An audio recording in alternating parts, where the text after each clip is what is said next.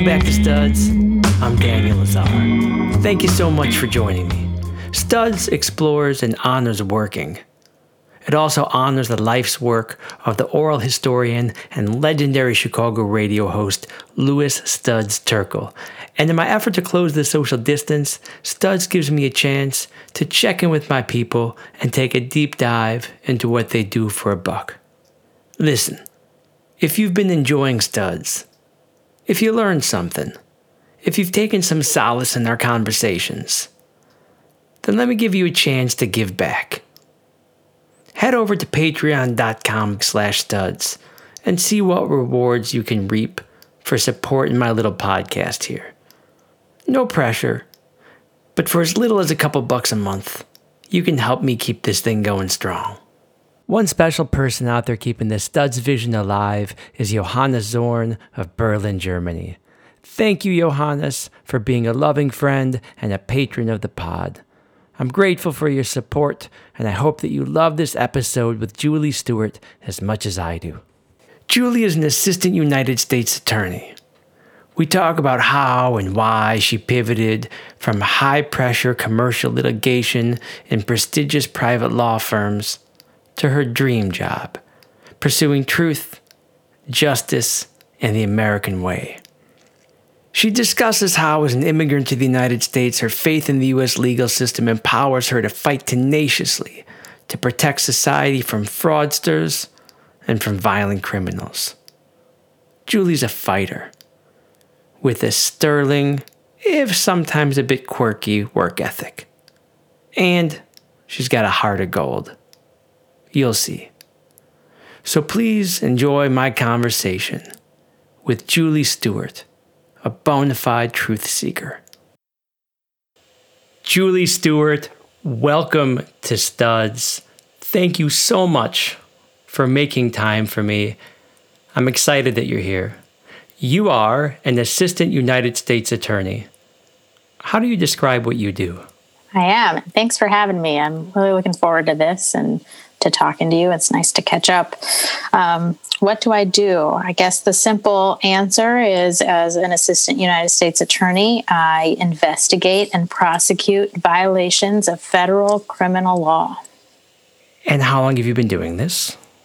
About two and a half years now. We, uh, my husband and I, moved up to Milwaukee from Chicago to take these jobs um, in September of 2018. These are challenging but coveted jobs. Can you briefly, at least, walk me along your path to the U.S. Attorney's Office? Yeah, is a is a long one, but this, the goal was sort of always turned up here. So it, it feels great to have finally arrived, so to speak. But um, so shortly after meeting you first in high school sociology class, I went to GW for undergrad and studied political science with an eye toward being an attorney. Um, thought for a while that I'd want to go into politics, and uh, DC quickly disabused me of that notion very quickly. And so took the LSAT and ended up at Cornell Law in upstate New York in Ithaca which is gorgeous, by the way, if you've seen the t shirt. I hear it's lovely. Autumn, autumn in Ithaca. Yes, autumn in Ithaca is really, really nice and a really fantastic place to go to law school because there's just enough to do that you don't lose your mind, but not enough to do that you're distracted from the study of law. So, graduated from Cornell and went to a big firm in Chicago, Kirkland and Ellis, the biggest firm in Chicago, and toiled away there for a while. I clerked on the Second Circuit with a judge in Geneseo, New York, so back to upstate. Really, just a fantastic experience, and uh, moved back to Chicago. Went to a different law firm, spent five years there, and then ultimately it was time to give it a shot. And so applied here to the jobs in Milwaukee and surprisingly and thankfully got them. And here we are. What was the ambition to become an assistant United States attorney? Like, why do you want this job? I'd imagine that, you know, it's probably more lucrative in the private sector. Yeah, you certainly don't take a job in the government uh, for the money, that's for sure. uh, I was making yeah. a lot more uh, in the private sector, I think, you know, orders of magnitude more. Uh, so that was a big give. And I think a lot of people who leave the private sector in law for U.S. attorneys' jobs often do it earlier in their career than I did. 10 years out is a pretty long time to get used to private practice trappings. Some people plan to go back to private practice, and I don't. This is the dream job.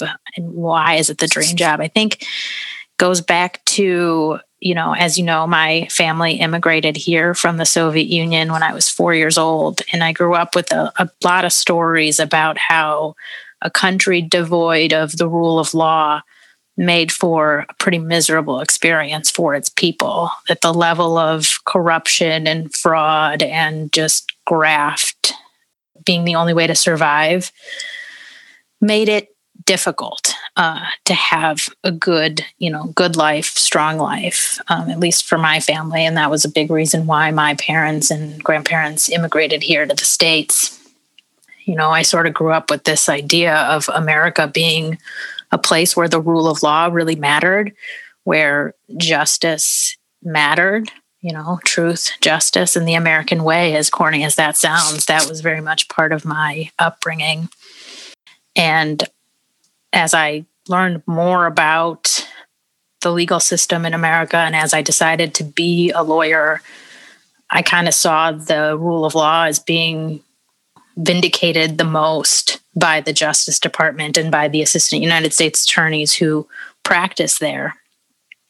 That culminated for me when I was in law school as a first year. I interned for a district court judge in the federal court in Chicago.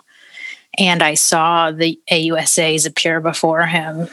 They seemed to take to heart this idea that they were not there to win, not there to prevail or put people in jail or you know get a particular result but they were really seeking the truth and that to me is just more fun and more righteous than a lot of the work that I was doing in private practice. Have you always had a profound sense of justice? I like to say I have. I mean, I have a sense, I've always wanted to. I've always wanted that to be a part of my life, wanted to live in a way that pursued justice, uh, fairness, uh, the rules. All that's always mattered to me, you know, and so I certainly strive for that in my everyday life. I don't know that everyone always achieves it, but that's the goal. On a day to day basis, how much does that pure pursuit of justice motivate you to do your work? I think a lot. And I think it has to because, you know, in my private practice world, the goals were different. The purpose of representing a client is to get the client the best result.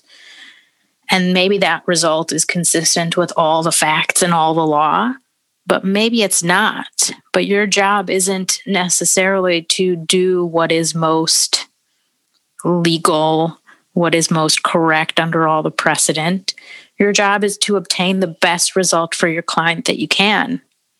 And the Justice Department mission is the opposite. You really are trying to seek the truth. You really are trying to achieve a fair result, trying to enforce the law but also doing so in a fair way. And I think about that on all my cases and sort of try to consider not only you know the defendants and the crimes that have been alleged or committed but also the victims of those crimes and the community in which they've occurred with all of that in mind despite the fiscal loss that your family suffered from your transition was it a relief of sorts to get out of private practice and into pursuing the public good? Yeah, it, was a relief. It's also much more fun. I mean, you know. Is it? Yeah, this job is way more fun than private practice. I mean, just day to day, right? I have far more control over my daily schedule. Uh, being an associate at a law firm is perhaps one of the most miserable ways to spend your time. You know, you've got the partner as your boss, you've got the client as your boss, at least at the firms I was at. It wasn't unusual at the big ones to get calls at midnight, to be working on a Saturday, to be out with your family and you know have a client call you and you have to stop what you're doing and advise the client particularly when there's something emergent happening and then you're not in court very often either. In private practice most cases civil cases that i was working on they settle. And those are good results for your clients and clients are happy when cases settle. But i've always liked the oral aspects of being a lawyer you know the oral arguments the persuasive factor, being in front of a jury. Those are all fun things that you really don't get to do as a private practice attorney. So it was a relief to seek the private good. It was also a relief to be able to, you know, have a bit more control over my day to day. And it's just it, this job is just more fun and you get to be in the thick of things and you get to investigate you get to bring the cases you want to bring that you think are worthy cases. You don't have to just take what you get because the client is paying you. Right, right. Well, let's get into the day to day a little bit then. Before we do, can I just say I'm so happy to hear that you're having fun at your job. That's really heartening to me. So, there, I said it. Let's dive into the day to day. How does a workday begin as an assistant United States attorney? Well, it just depends on what case I'm working on and what, you know, what needs to be done. A lot of my job is investigating cases, looking into allegations of criminal violations, and so I spend a lot of time talking to federal agents at various agencies, whether that's FBI or DEA, um, IRS. You know, the Postal Service has an investigative arm um, Health and Human Services has an investigate a criminal investigative arm, and so I spend a lot of my time interfacing with agents from all the various federal agencies about cases and determining whether there's enough of an allegation to open the case. And once there is, talking to the agents about the ways that we can pursue the investigation, you know, different tactics we can take to figure out what's really going on, whether there's, you know, a there there, whether that this is a, someone that does appear to be violating the law and how we can figure out what they're doing and why they're doing it. And so I spend quite a bit of my time talking to agents about that, uh, figuring out what kind of evidence we can subpoena or witnesses that we can interview sometimes I'll spend my day interviewing people. You know, sometimes that's people who are involved in the criminal activity or people who are adjacent to the criminal activity to try to figure out what's going on there to determine whether there are witnesses who will ultimately testify at trial. Some days I spend the day in court appearances if i have a lot of cases that i've already charged then you know we have initial appearances and statuses and um, sometimes I spend, you know, the day presenting case for indictment to the grand jury and presenting witnesses to the grand jury proposing charges. Sometimes I have appeals, and so I'll be preparing an appellate court brief or arguing to the Seventh Circuit. So those are more rare, but I'll spend some time doing that. So, how a day begins sort of depends on what I'm working on. I want to talk about all of that stuff. and I guess maybe we could start from the beginning. What types of cases have you prosecuted during your time as an assistant U.S. attorney? So I've done a whole host of things. Uh, one of the nice things about our office is we're not required to only specialize in one type of one type of law. You know, I find it in private practice, and this was always a tension for me in private practice they want you to specialize. They want you to become an expert in you know something specific maybe even an industry you know medical malpractice or real estate or you know commercial litigation related to tech industries you know something really specific. And i always get bored and once i've sort of learned how a particular industry operates or you know, done a case or two in a, in, you know, in an insurance firm litigation, I, I don't really care anymore. And so it's hard to, it's hard to uh, stay motivated. And so one of the nice things about this job is you learn about a bunch of different things and you don't have to only focus on one thing. So I'm technically the uh, criminal healthcare fraud coordinator in our office, which means I spend a fair bit of my time doing criminal healthcare fraud cases. Those cases involve typically you know, medical professionals or people adjacent to the medical profession who are engaging in some sort of fraud or criminal activity that can include you know, false billings to Medicare and Medicaid. That can include claiming that you're helping patients and seeing patients when you're not and you're just billing the money.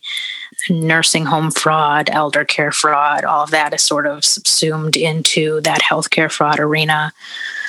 I've done a fair number of what we call pill mill cases. Those are doctors who overprescribe opioids, typically in a for cash. So yeah, they they claim to be a doctor but really you walk in and you give them 300 bucks and they give you a prescription for oxy or fentanyl or morphine or whatever other horrible drug you know that is extremely dangerous and leads to a whole host of other issues.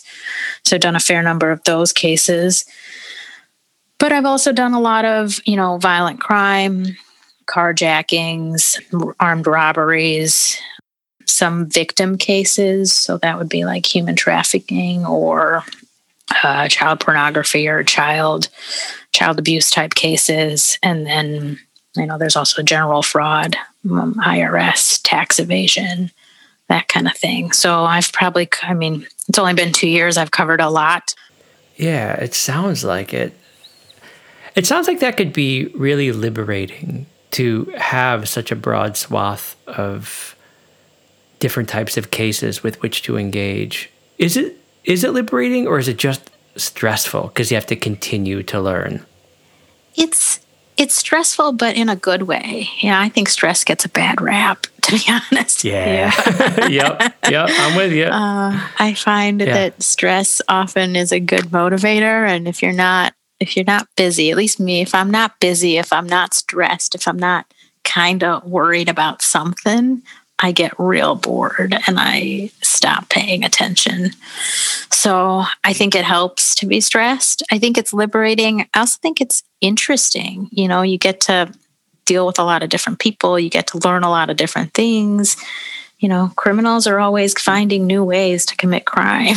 And so staying on top of that and figuring out what they're doing and why is is fun. You know, I get to play detective even though you know, there are actual detectives who are actually better at that than me. Though I did once catch a carjacker on Facebook, so I got to say, pretty good detective. Yeah, some top-notch detective work there, Stewart. So you had mentioned this, and I'm really curious about how you go about it. You were talking about researching and investigating and building a case. You've had a couple years at the U.S. Attorney's Office and you had many more years as an attorney before that, you've built an approach to researching and building a case. How would you describe your approach to that part of your work? How do you research and build a case? I try to be careful and meticulous in planning and figuring out on the front end sort of what I'm looking for so that I'm not chasing my tail but at the same time, you know, different in private practice where you have a client who's told you the story and you're basically trying to build a case around that story for the most part. In criminal law, you're really trying to find the truth. And I'm always mindful of the burden of that and the import of that, right? This is my cases impact someone's life. So making a mistake and charging someone who is innocent is a huge deal to me. And I think to everyone who does this job, it's the last thing you want. And so you sort of have to take a skeptical eye to every allegation. You know, violent crime cases often come from local police officers in the area. And those are a lot, I, I would say, not easier, but a lot more straightforward. So you have a case of an armed robbery, you typically have these days surveillance videos, or you have eyewitnesses, or you have someone, you know, caught in the act, or you have forensic evidence like DNA and fingerprints. And so in terms of investigation, you sort of track down those avenues of things to make sure you got the right person and you have the right time period and you know exactly what happened. You gather that evidence in conjunction with the local law enforcement officers and you sort of figure that out, build your case, present that to the grand jury. On other investigations, you might only have an allegation, you might have you know, a Medicaid billing that seems out of whack with patterns. You might have a patient of a doctor file a complaint with a medical board or with the Drug Enforcement Administration. So you just have these little things to go on, and you have to dig deeper to see if there's a there there. You know, what's this doctor doing and what's this healthcare facility doing? Are there other witnesses? and you sort of have to break it down into its smallest parts and and track it down to make sure you're on the right track you know at least for me every step of the way you got to question what the motivations are of the complainant you got to view all of that with a skeptical eye because we're really in the business of proving things beyond a reasonable doubt and so i have to have doubt myself every step of that way you had mentioned that part of what you have to do to research and build a case is to interview people. I'm sort of new to this interviewing thing per this podcast. What have you learned about interviewing people? I have a long way to go to learn. I, have seen some people in my office who are remarkable at it. And I think the skill that they possess that I am still working on significantly is making people feel at ease, you know, making people feel comfortable. I tend to just be like, so tell me, tell me everything. what do you have to say? Here's what I've got. What yeah. do you have? You know, and I, I cut to the chase. And that's not always the best way to make someone sitting in a prosecutor's office with, you know, often an FBI agent or DEA agent is a pretty serious thing. One thing that I'm working on is to make people feel more more comfortable in having that conversation. Uh, start small, but I think interviewing is listening, you know, and having that skepticism so you can ask follow up questions. And sometimes the most difficult thing is not thinking about what you're going to ask next so that you can really hear what the person is actually saying rather than formulating your next thought. Do you go into an interview tending to trust or mistrust the person on the other side of the table from you? I guess that depends on who's on the other side of the table. yeah, yeah. Touche. Um, you know, it really just depends on what else I know. I think one thing that's true in my cases, maybe in all federal criminal practices, we typically don't ask questions we don't already know the answers to. Uh. That seems kind of silly, but if you're confronting someone who you think is has committed a crime or is involved with someone who committed a crime, you're not doing that blind. And oftentimes it's it's a way to confirm what you know it's a way to see if someone's ready to take responsibility for their actions. Sometimes it's fact finding if it's just a witness. But I think in all cases, you have to have a healthy dose of skepticism. If you go in trusting everything everyone says to you, that doesn't make for a very good ferreting out of problems. Worst, worst attorney ever. Uh, yeah. Julie, do you take it personally when people who you're interviewing look you straight in the eye and lie to you? No. Is that hard to not take it personally? No, it's the nature of the beast, right? Everyone's got their own reasons for doing what they do and saying what they say. And, you know, sort of is what it is. I kind of expect people to lie and sometimes they do and sometimes they tell the truth and sometimes it's a shade of shade of the truth but you know it's it's not personal it's how the world is do you get lied to all the time probably that sounds really frustrating yeah i guess but i mean like it's not about what people say it's about what they do and how they act and you know, in some ways it makes it all the more interesting to sort of figure it out, right? It's a puzzle. You know, lying only gets you into more trouble. Uh, when I'm interviewing people, when they have lawyers, they often don't lie. You know, it's a federal crime to lie to a federal agent. No one has to talk to me. So if you're coming in voluntarily to do it, it doesn't behoove you to commit additional crimes in the process. You know what just dawned on me? You probably have a badge. Do you have a badge? I do not have a badge. I have a credential. You don't have a badge? I know. They should give me one. When I did catch that carjacker, the the officer told me that I should have an honorary badge, but he never gave one to me. You know, I'm not so much in the business of rewarding people for suffering through this podcast, but I think I'm gonna I think I might just send you a badge. Be careful that you're not causing me to impersonate a federal officer, though, because that's also a crime that I prosecuted. My image of you is totally blown. I also don't carry a gun. Yeah, well, that that's good news. I don't know if I want you carrying a gun. I probably wouldn't want me to carry a gun either. Yeah. So, so you get lied to a bunch, but maybe maybe that's all part of the game and you don't take it personally anyway.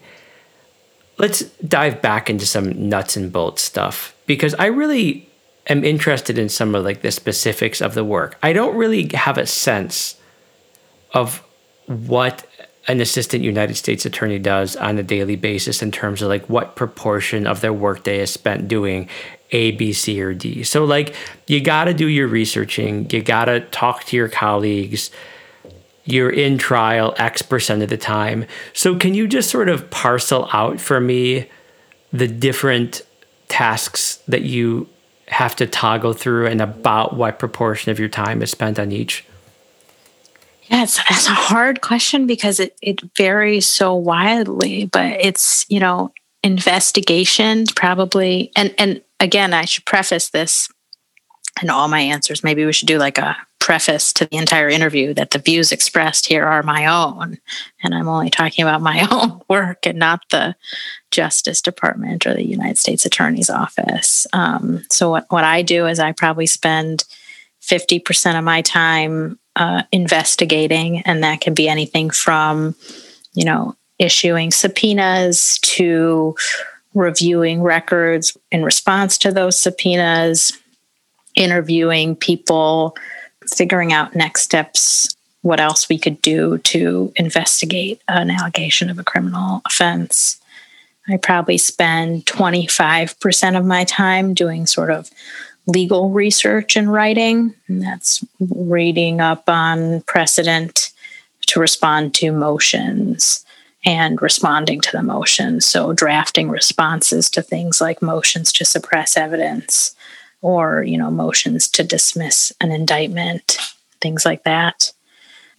That takes us i think uh, bad at math. 75 75% i probably spend maybe the rest of the time 15 to 25% of the time either in front of the grand jury or in court whether that's arguing sentencings appearing for initial pleas. So when someone gets charged with a crime, they typically appear for an initial arraignment and plea, uh, negotiating plea agreements, or then trying cases or arguing at sentencing hearings for what the ultimate sentence should be.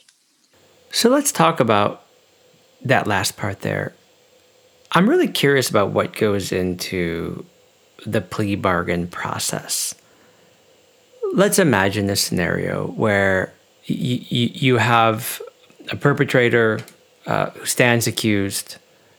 They're highly likely to be found guilty for one reason or another. It could be ego, it could be foolishness, it could be that they're being misguided by their attorney. They don't want to plea. What goes into developing a reasonable plea? What does that conversation sound like? What kind of work goes into making that happen well? And what happens when it all goes cattywampus and the wheels fall off the bus?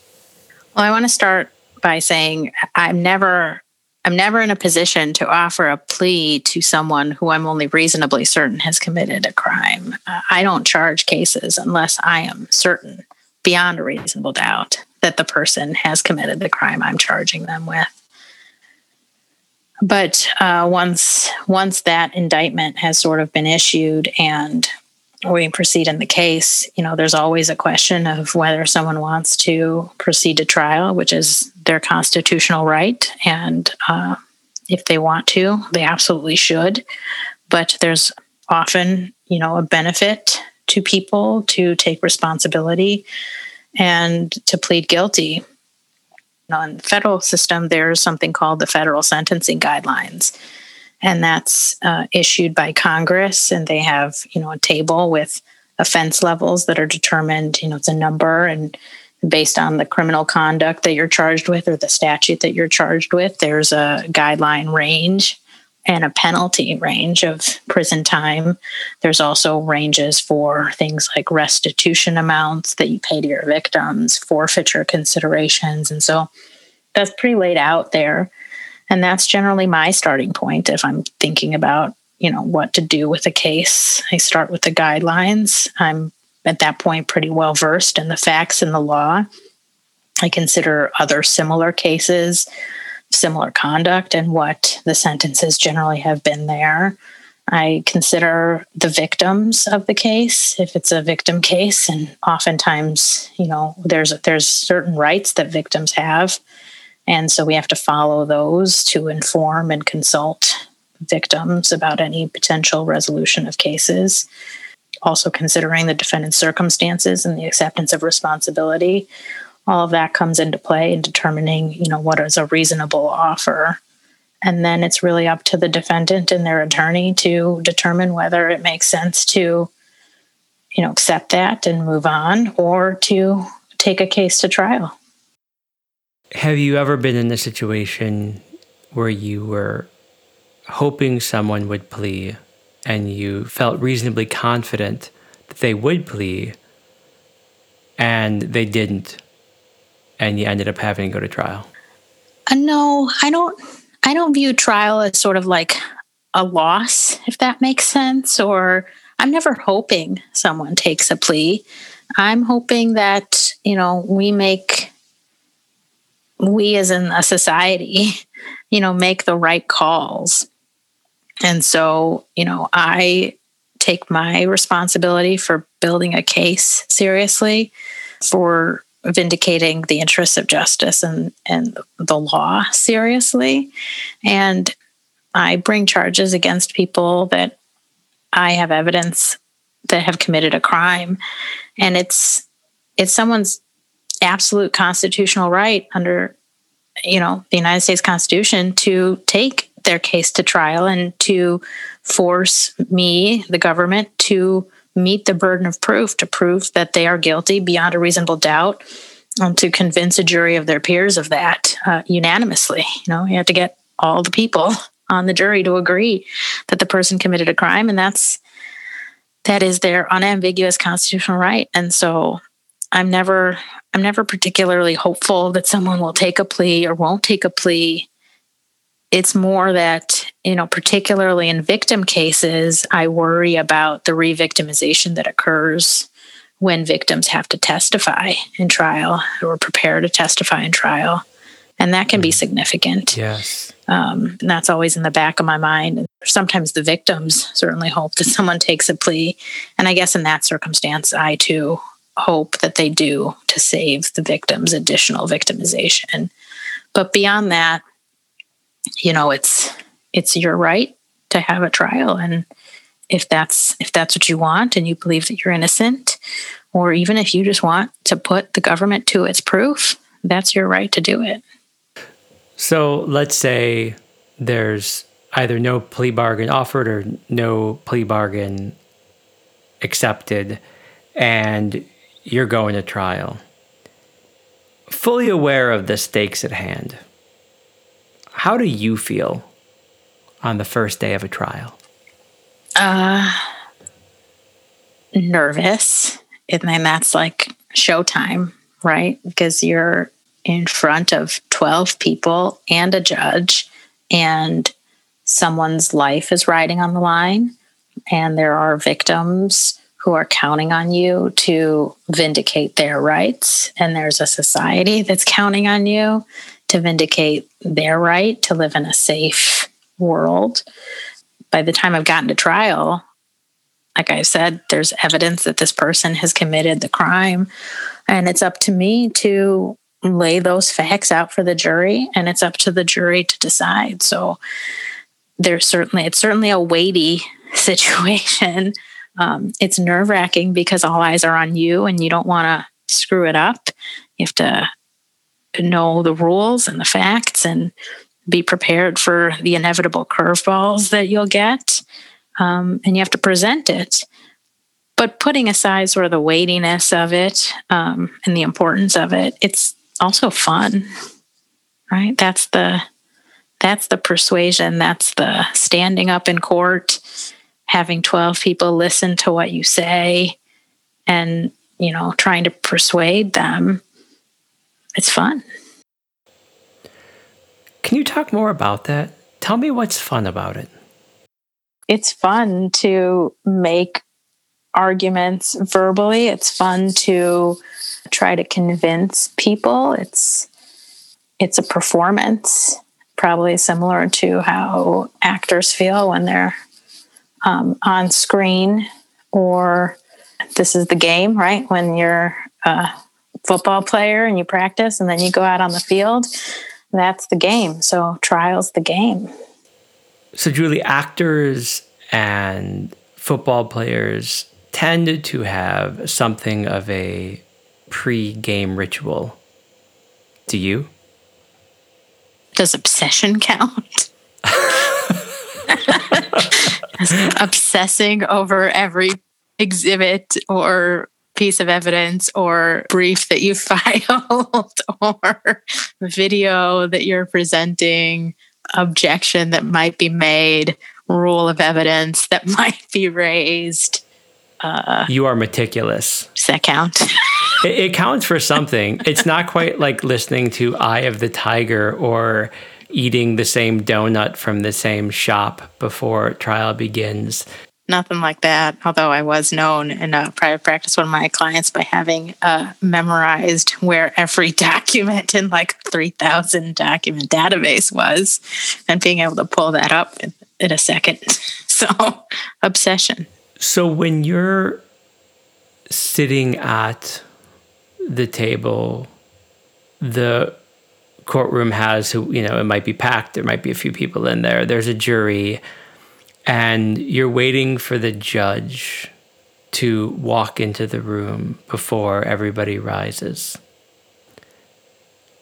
Do you do anything to settle yourself, to calm yourself, to encourage yourself, to inspire yourself, to be fully prepared to let the show begin?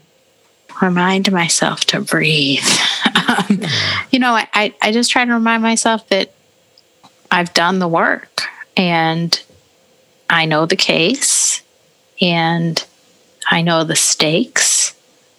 And my job is just to present that to people in a way that they will understand. And so, you know, super nervous before it gets started. Probably the worst part is sort of that waiting for that first opening statement. Yeah but then you start talking and it flows and you know what you're doing depends on the layout of the courtroom you know as, as someone who's four nine i can't stand the lectern you know you can see like the tip of my nose over that that thing and so uh, if I'm in a place where the acoustics are good and I don't have to stand behind that, then I'm feeling pretty good. And once you get started, you're good. Are there attorneys, defense attorneys, who walk in that you've seen before that you're either like, oh, this schlub, well, that just made life easier, or to the contrary, are there some really savvy defense attorneys out there where you're like, oh, all right, gonna have to gear up a little extra for this one? You know some people's strengths, you know some people's weaknesses. I frankly find it to be better and easier to go against the best defense attorneys than to go against ones who, you know, sort of seem to be maybe not as good or busy. It's just, it's better to know particularly in in this job in private practice maybe less so but in this job i want the defendant to have a good lawyer. And for the most part they do. You know the defense bar they care about their clients. They're doing the best they can. Sometimes they just have a shit case and that sucks you know their client is guilty but everyone's doing the best they can so i hope that they're i hope that they're good and they're prepared and it's better that way for everyone, for the system, for the defendant, for me. I have strong but mixed feelings, as I suppose you do, about the nature of our legal system and it being an adversarial system. Like you, I want even the most guilty people to have access to the best defense. We prize the pugilistic nature of our adversarial legal system. But this makes you, indeed, an adversary. And I wonder what it feels like. And please forgive me if I'm asking you about your feelings, but I know you're going to answer it however you want to anyway, because that's what you're trained to do. but I, I wonder what it feels like to work in such an adversarial environment. It's interesting that you say that because I don't feel it's adversarial. It's an adversarial system. You're, you know, arguing different sides of things, but the goal is truth finding. I'm not fighting. I'm not like in a wrestling match ring with someone like duking it out. It's adversarial. I'm making my case, but I'm, you know, I'm doing a job and the defense attorney's doing a job. And, you know, the system, I think for the most part, works. Now, that's said as someone who's on one side of the V, and people on the other side of the V might disagree. So you tend to have faith in the system then? I have to. You have to. I have to. If I didn't have faith in the system, then what would I be doing here? That's in the nature of the work. You have to, as an assistant United States attorney, you just have to have faith in the system.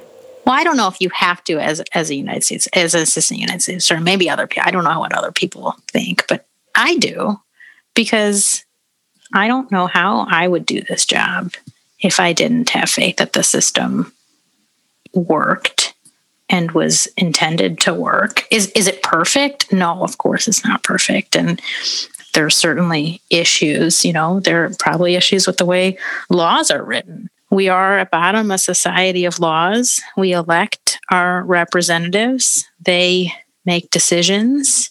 And if they make bad decisions, they're voted out of office um, you know, human error certainly exists on both sides of the equation. For myself personally, I have to faith that I am not committing that human error and that I'm vindicating the law as it's as it's written because that's what makes societies work. So then you don't really have too many real concerns about injustices that seem to be, according to some critics at least, an inherent part of the system.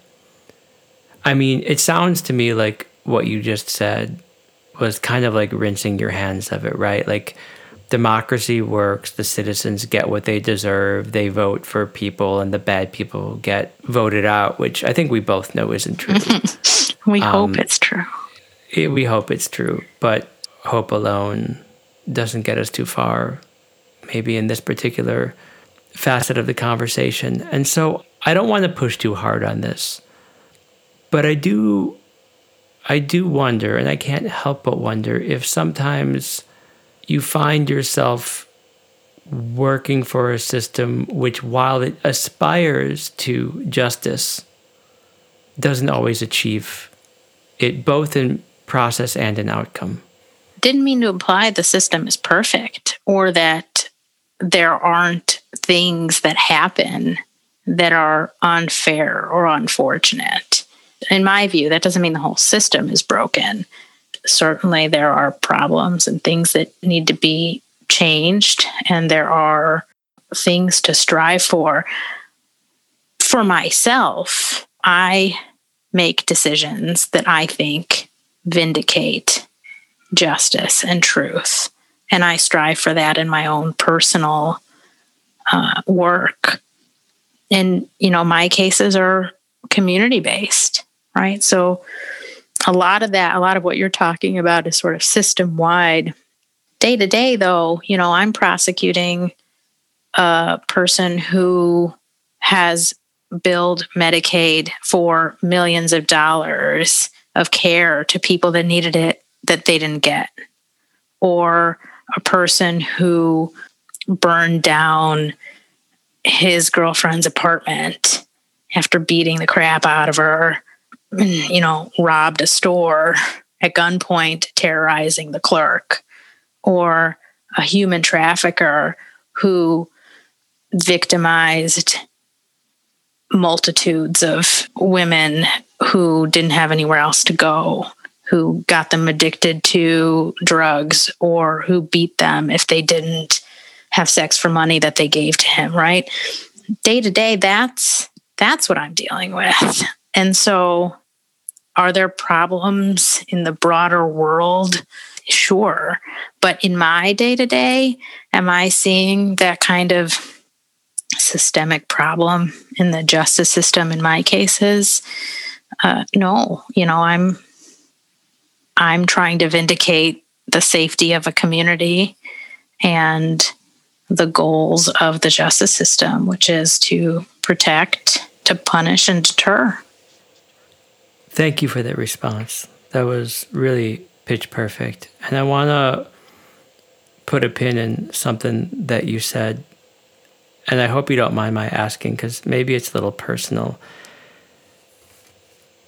You deal with people who try to fleece the Medicaid or Medicare system. They're committing really antisocial acts. They're victimizing people. You're even more so dealing with people who commit arson, human trafficking, carjacking, sex offenses. Um, I don't knowingly have to deal with people who commit these types of crimes. And I don't know how I would um, sort of grapple with my thoughts and feelings and my emotional boundaries if I had to. How do you grapple with drawing some emotional boundaries around some of the more uh, vexing and ethically challenging cases you have to deal with? I know you have kids at home and you surely don't want to bring your work home. So, can you talk about how, if at all, you can leave work at work and the impact it has on your non-work life? Yeah, it's a, it's not easy. You sort of learn as you go to try to not think too much about these things when you get home, but it's hard because my heart does go out to a lot of the victims of the crimes that I see and it's it's really hard to put that aside. So I have a 6-year-old and then some of these crimes are against little ones and that's tough to imagine, you know. Think about how people do things to the most vulnerable portions of our society. it's, it's not an answer to your question. There's not a great, you know, there's not a great separation. You do what you can and try your best at work and try your best at home. But uh, balance in any sense of the word everywhere is hard, right? Balance is hard when you're working at a law firm and you're working 90 hours a week. And when you want to come, when you come home and the last thing you want to do is talk to any human being, you just want to crash. But your two year old wants to, you know, show you the drawing they made at school.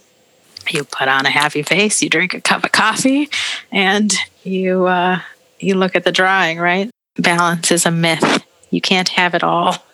Yeah. I hear you. I'm on team imbalance. But I do want to press into it a little bit. And again, I hope you don't mind. I wonder if you find yourself livid at, or to the contrary, somehow empathic towards perpetrators of violent crimes, particularly perhaps violent sex crimes. How, if at all, do you keep your feelings out of it so as to maintain level headedness so that you could do your best work? Both. Sometimes I'm livid. Sometimes I'm livid at people who do unspeakable things, you know, and there's a lot of things that go into someone's circumstance. I think that we have to remember that, you know, no one grows up in a vacuum and people face difficulties and those difficulties sometimes cause people to do things they really shouldn't do. And so I'm angry at the society that created that and I'm angry at the person who's doing that to someone else. I feel for the victims. Sometimes, you know, you feel for the perpetrators when there's some basis in their history that caused them. You know, maybe it was done to them. Sometimes that's true, sometimes that's not. The people who were abused abuse. You kind of get the facts you get and you have to take yourself out of it, right? Because it's not about me. It's about my job, and my job is to uh, investigate and prosecute crime and to do so fairly and justly frankly, I often find myself most livid at white collar criminals who don't have some of the difficulties that some violent criminals do, right? If you are a, a doctor, for example, and you've gone to medical school and you've, by all accounts, had a pretty decent opportunity, you've taken a Hippocratic oath but you choose instead to favor your pocketbook over doing the right thing for your patients. That pisses me off a lot. Yeah. Um, there's not really a good excuse for that. Fraud is not a victimless crime. Do you conscientiously harness that anger? I mean, you you you said you get livid with some of these criminals, particularly white collar criminals, and I'm I'm with you. Does that anger motivate you in a substantial way? At trial, I harness some righteous indignation for sure. Because it's important to sort of tell the jury the story and they have to feel it, right? If you're the government and you don't seem to care one way or the other, then why should they pay attention or listen to what you have to say? So I certainly, you know, definitely harness that righteous indignation when arguing a case to a jury, an opening and closing argument. I think that's important. And I think that makes for a successful trial lawyer. You know, relaying how devastating a crime has been to its victims is important in making that argument. The time not to harness that is during investigation and charging because that's the time when you're seeking out the truth. It's only after you sort of know what happened and why. There are times when that persuasiveness matters to doing the job. How do you amp yourself up to express your moral sense of righteous indignation at trial? You got to show up and perform how do you do that consistently? by the time you get to trial, you've been preparing for that trial for weeks and you've been thinking about nothing else but that trial. You've been living, breathing that case for, for weeks.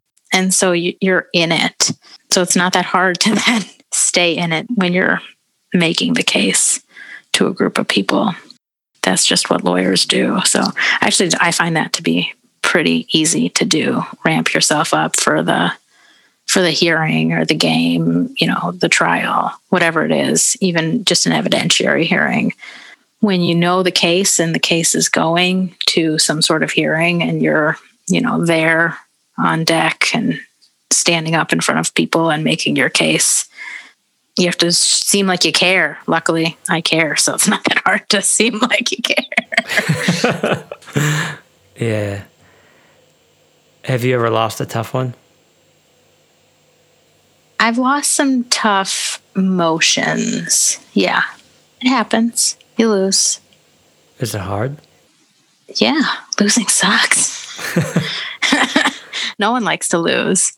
You know, I will say in my job, I'm very careful on the front end to charge cases that I think are worthwhile cases and where the person is is guilty. So in the federal system, you have the luxury of time and smaller dockets and that's why I think if you look at the statistics of conviction rates in the federal system, they're extremely high.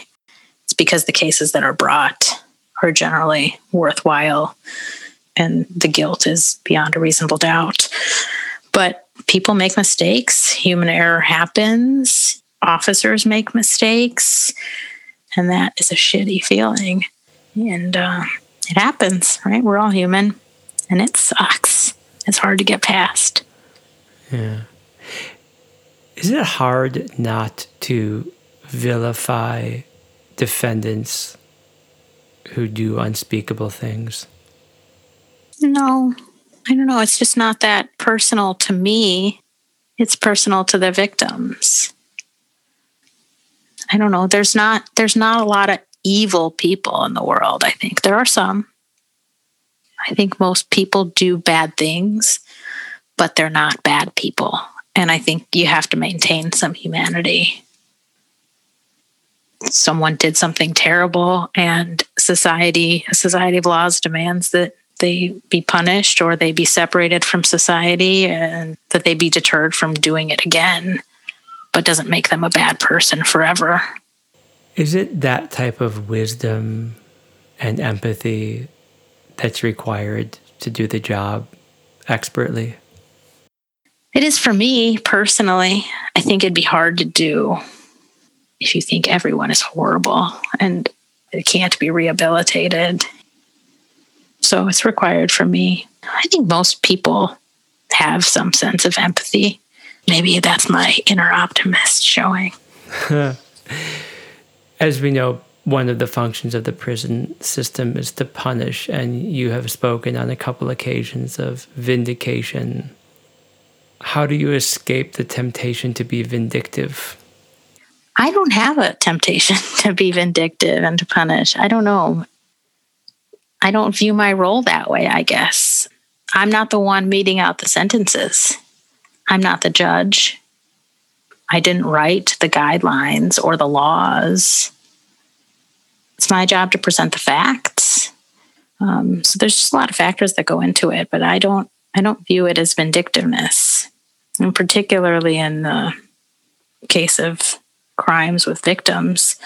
I view my job as giving them a voice. Right? They get to provide statements and how this impacted how the crime impacted them they can speak at sentencing they can submit victim impact statements to let the court and society know it's not really about the defendant. It's about the victims. This might be a, a little bit of a stretch but you and i are both familiar with justice systems in other parts of the world and i want to zoom in kind of quickly on the justice system in the Soviet Union, and for that matter, very sadly, in Putin's Russia today. You've very hearteningly achieved your dream job. You are a truth seeker, as you put it, and I find that really inspiring and encouraging. And I wonder if you feel so empowered to do this work as expertly as you do it, and you can commit yourself to it in such a full throttled way because you feel empowered to negotiate a system where there is rule of law. And so you can prosecute these cases as, as diligently, almost like as voraciously as you can, because you have faith that the system allows you to do it. And that that sort of u- unique. Yes. And so you can really just go at it as hard as you want to because you trust that the system has boundaries that will protect everyone involved. Yes, wholeheartedly. Yes. I mean, yeah, totally. I, you know, that's not true in lots of places. But uh, we have a constitution and we have an independent justice department. Those factors were significant in my desire to take this job. You know, innocent until proven guilty. It's not. It's not a cliche.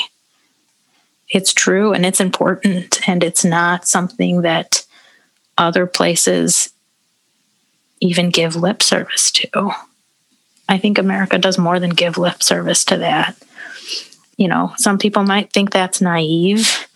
Um, some people might look at it and point to all the problems that, you know, the world experiences and even this country experiences. And I'm not suggesting that there aren't, you know, that there aren't problems in the world, but we at least have the right to try. That matters. It does matter. Are you proud to work for the United States government? I'm proud to do the job I do, and I'm proud to be a citizen of the United States. And I think the United States holds a promise. You know, not not for everybody and not all the time. and It's not perfect, but this country fulfilled that promise for me and my family. You know, and my mom not said, 30 years ago, screw this, um, I'm applying for a visa. Yeah. And then sat in jail for four days with no one knowing where she was because of it. And if she hadn't been willing to have the courage of her convictions to do that for me, to move from there to here with not, you know, a word of English and $20 in her pocket, and for me to end up at Cornell Law and then as an assistant United States attorney, I mean, that's a that's a big deal that this country can deliver that. So yeah, I'm proud to I'm proud to stand up in court and say Julie Stewart on behalf of the United States of America. I think that phrase has power and meaning and I just hope I do it justice. I know that you do. And I know how proud your parents are and must be. And if I can say, I'm wicked proud of you. And it would mean a lot to me if you would help us drive this train into the station by sharing with me the story of one professional triumph and one professional failure. Let's start with the failure so we could end on yet another note of triumph. All right. So, failing sucks. Losing sucks. so reliving those failures also sucks. I think career wise, I'd point to as a failure my failure to make partner at the law firm I was working at in Chicago before I took this job. You know, partner sort of the prize the joke is it's a pie eating contest where the prize is more pie. So one might question why I wanted set prize to begin with. You know, I don't know, working the 80 hours a week wasn't enough. I wanted the 100. So partnership track at these big and medium sized firms in the city is typically eight to 10 years. And I was in my eighth year. I had met my billables, I think I had done a fairly good job of demonstrating a prowess to develop clients. I had had two babies. No, I had had one baby. Um, I'd come back from maternity leave after just three months and billed in that year the same number of hours that I was billing before taking three months off. Oh, um, and I was pregnant with my second, and partner sat me down, and I had some great mentors at the firm. Really liked it there. Had some good clients that I liked, but partner Sammy Don said, "You know, you're not going to make it this year. You're probably going to make it next year." And frankly, you know, it was a blow to the ego and i had worked really damn hard for that um, and it was disappointing and it was a failure and i'm not sure that i ever got much of an explanation other than you know sometimes finances of the firm come into play and sometimes office politics come into play and you know frankly sometimes gender comes into play too to some extent. It's a male dominated profession. There aren't a lot of female partners. But for whatever reason, they said next year. Um, and I said, yeah, not waiting around. I didn't really want this job to begin with. Yeah. I've been doing it for 10 years, but I never wanted to stay in private practice for my whole career. And I don't really want to be out schmoozing with clients at the bar at 6 p.m you know, I want to be doing my work or I want to be home with my kids. And so a failure, yes, and a disappointing one, but one that sort of made me reevaluate what I was doing in the first place. Yeah. In a way that brought me here. It sounds like it was a blessing in disguise. It also sounds like it's their loss. Now, give me some triumph. Yeah, well, we spent a lot of time talking about my time in government, but I think the most triumphant experience I had as a lawyer also comes from private practice. Although I, had, I did catch that carjacker through Facebook sleuthing. So, I mean, that was pretty triumphant. F- Facebook being the epitome of all things justice. But putting that uh, sleuthing triumph to the side, I had a case when I was in private practice for a client. It was a company, but it was a family owned business. And the business really meant just a lot to this family and they were facing a litigation that was probably more personal you know to them because of the way they ran the business than you would anticipate from you know a corporation versus a corporation and there was a lot of feelings involved. And you know typically law is not a feelings oriented place. Law and facts you know just the facts ma'am. There wasn't a lot of people willing to be receptive to sort of how they felt about the litigation and what it meant to them and how personal it truly was and how angry they you know in this case i thought rightfully were about things. And so i formed a pretty close bond with this person and really heard them out, really felt like we developed an understanding. And although they were advised, I think a lot of times by other people that I worked with and colleagues to settle the case, and that might have been, you know, smart from a financial perspective. It was obvious that this person just wanted to be heard and wanted to have their day in court, so to speak.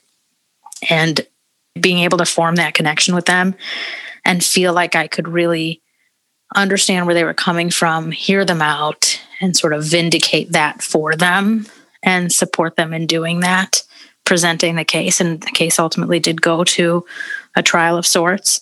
And the client got to testify, and that was a really hard experience. I don't know. Um, you've probably never been deposed or testified. No. Um, it's not easy, right? You're, you're on the hot seat, and it's hard to not have your words twisted by people whose job it is to twist people's words.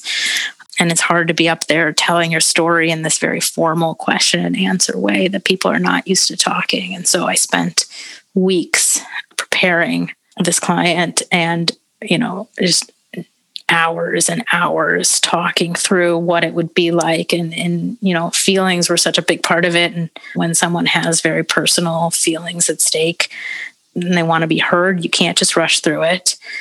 And by the end of it i felt like it was my story it, but it wasn't. It, you know it was hers and i helped them tell it. But i think at the end after all of it, after how hard it was, and there was crying involved and everything else. But at the end, you know, the, the client looked at me and said, you know, thank you for letting me tell my story. Win or lose, and this and, and we won, by the way. We won the case. Yes. But that, you know, it wasn't it wasn't the win because before the decision was announced, you know, the the thank you was for letting me tell my story. And that really felt triumphant at the time. And I think in retrospect taught me a lot about the importance of letting people say their truth and be heard and to feel like someone is fighting for them. Ultimately, it's important to be fighting for the people who oftentimes don't have someone fighting for them. Such a splendid advocate you are, Julie. Such a splendid advocate.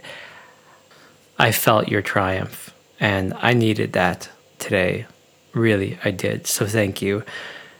Julie Stewart, thank you so much for making time to be on my humble little podcast here. I'm more than just grateful. Um, I'm honored. And if I may say so, the American people should feel honored to have you representing them. I've always been inspired by you, but this conversation forces me to double down on that inspiration. You're a fighter, you're a truth seeker, you achieved your dream job, and that makes me so happy. And it has been such a pleasure to reconnect with you and to hear about your work. Thanks, Julie. Thank you. It was a pleasure. So that's Julie Stewart, my friends.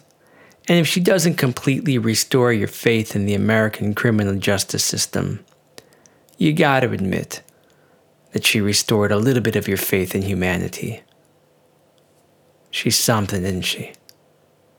I'm as impressed by her now as I was 15, 20 years ago when she was the lead prosecutor in a mock trial I had in my sociology class. All right, so subscribe and leave a review. And if you dig what you hear, please tell a friend or two. And if studs means something to you and you have the means to give a few, please consider supporting me over at patreon.com backslash studs most importantly, please stay safe, stay sane, stay healthy, and try to be good to each other. I'll catch you on the next episode.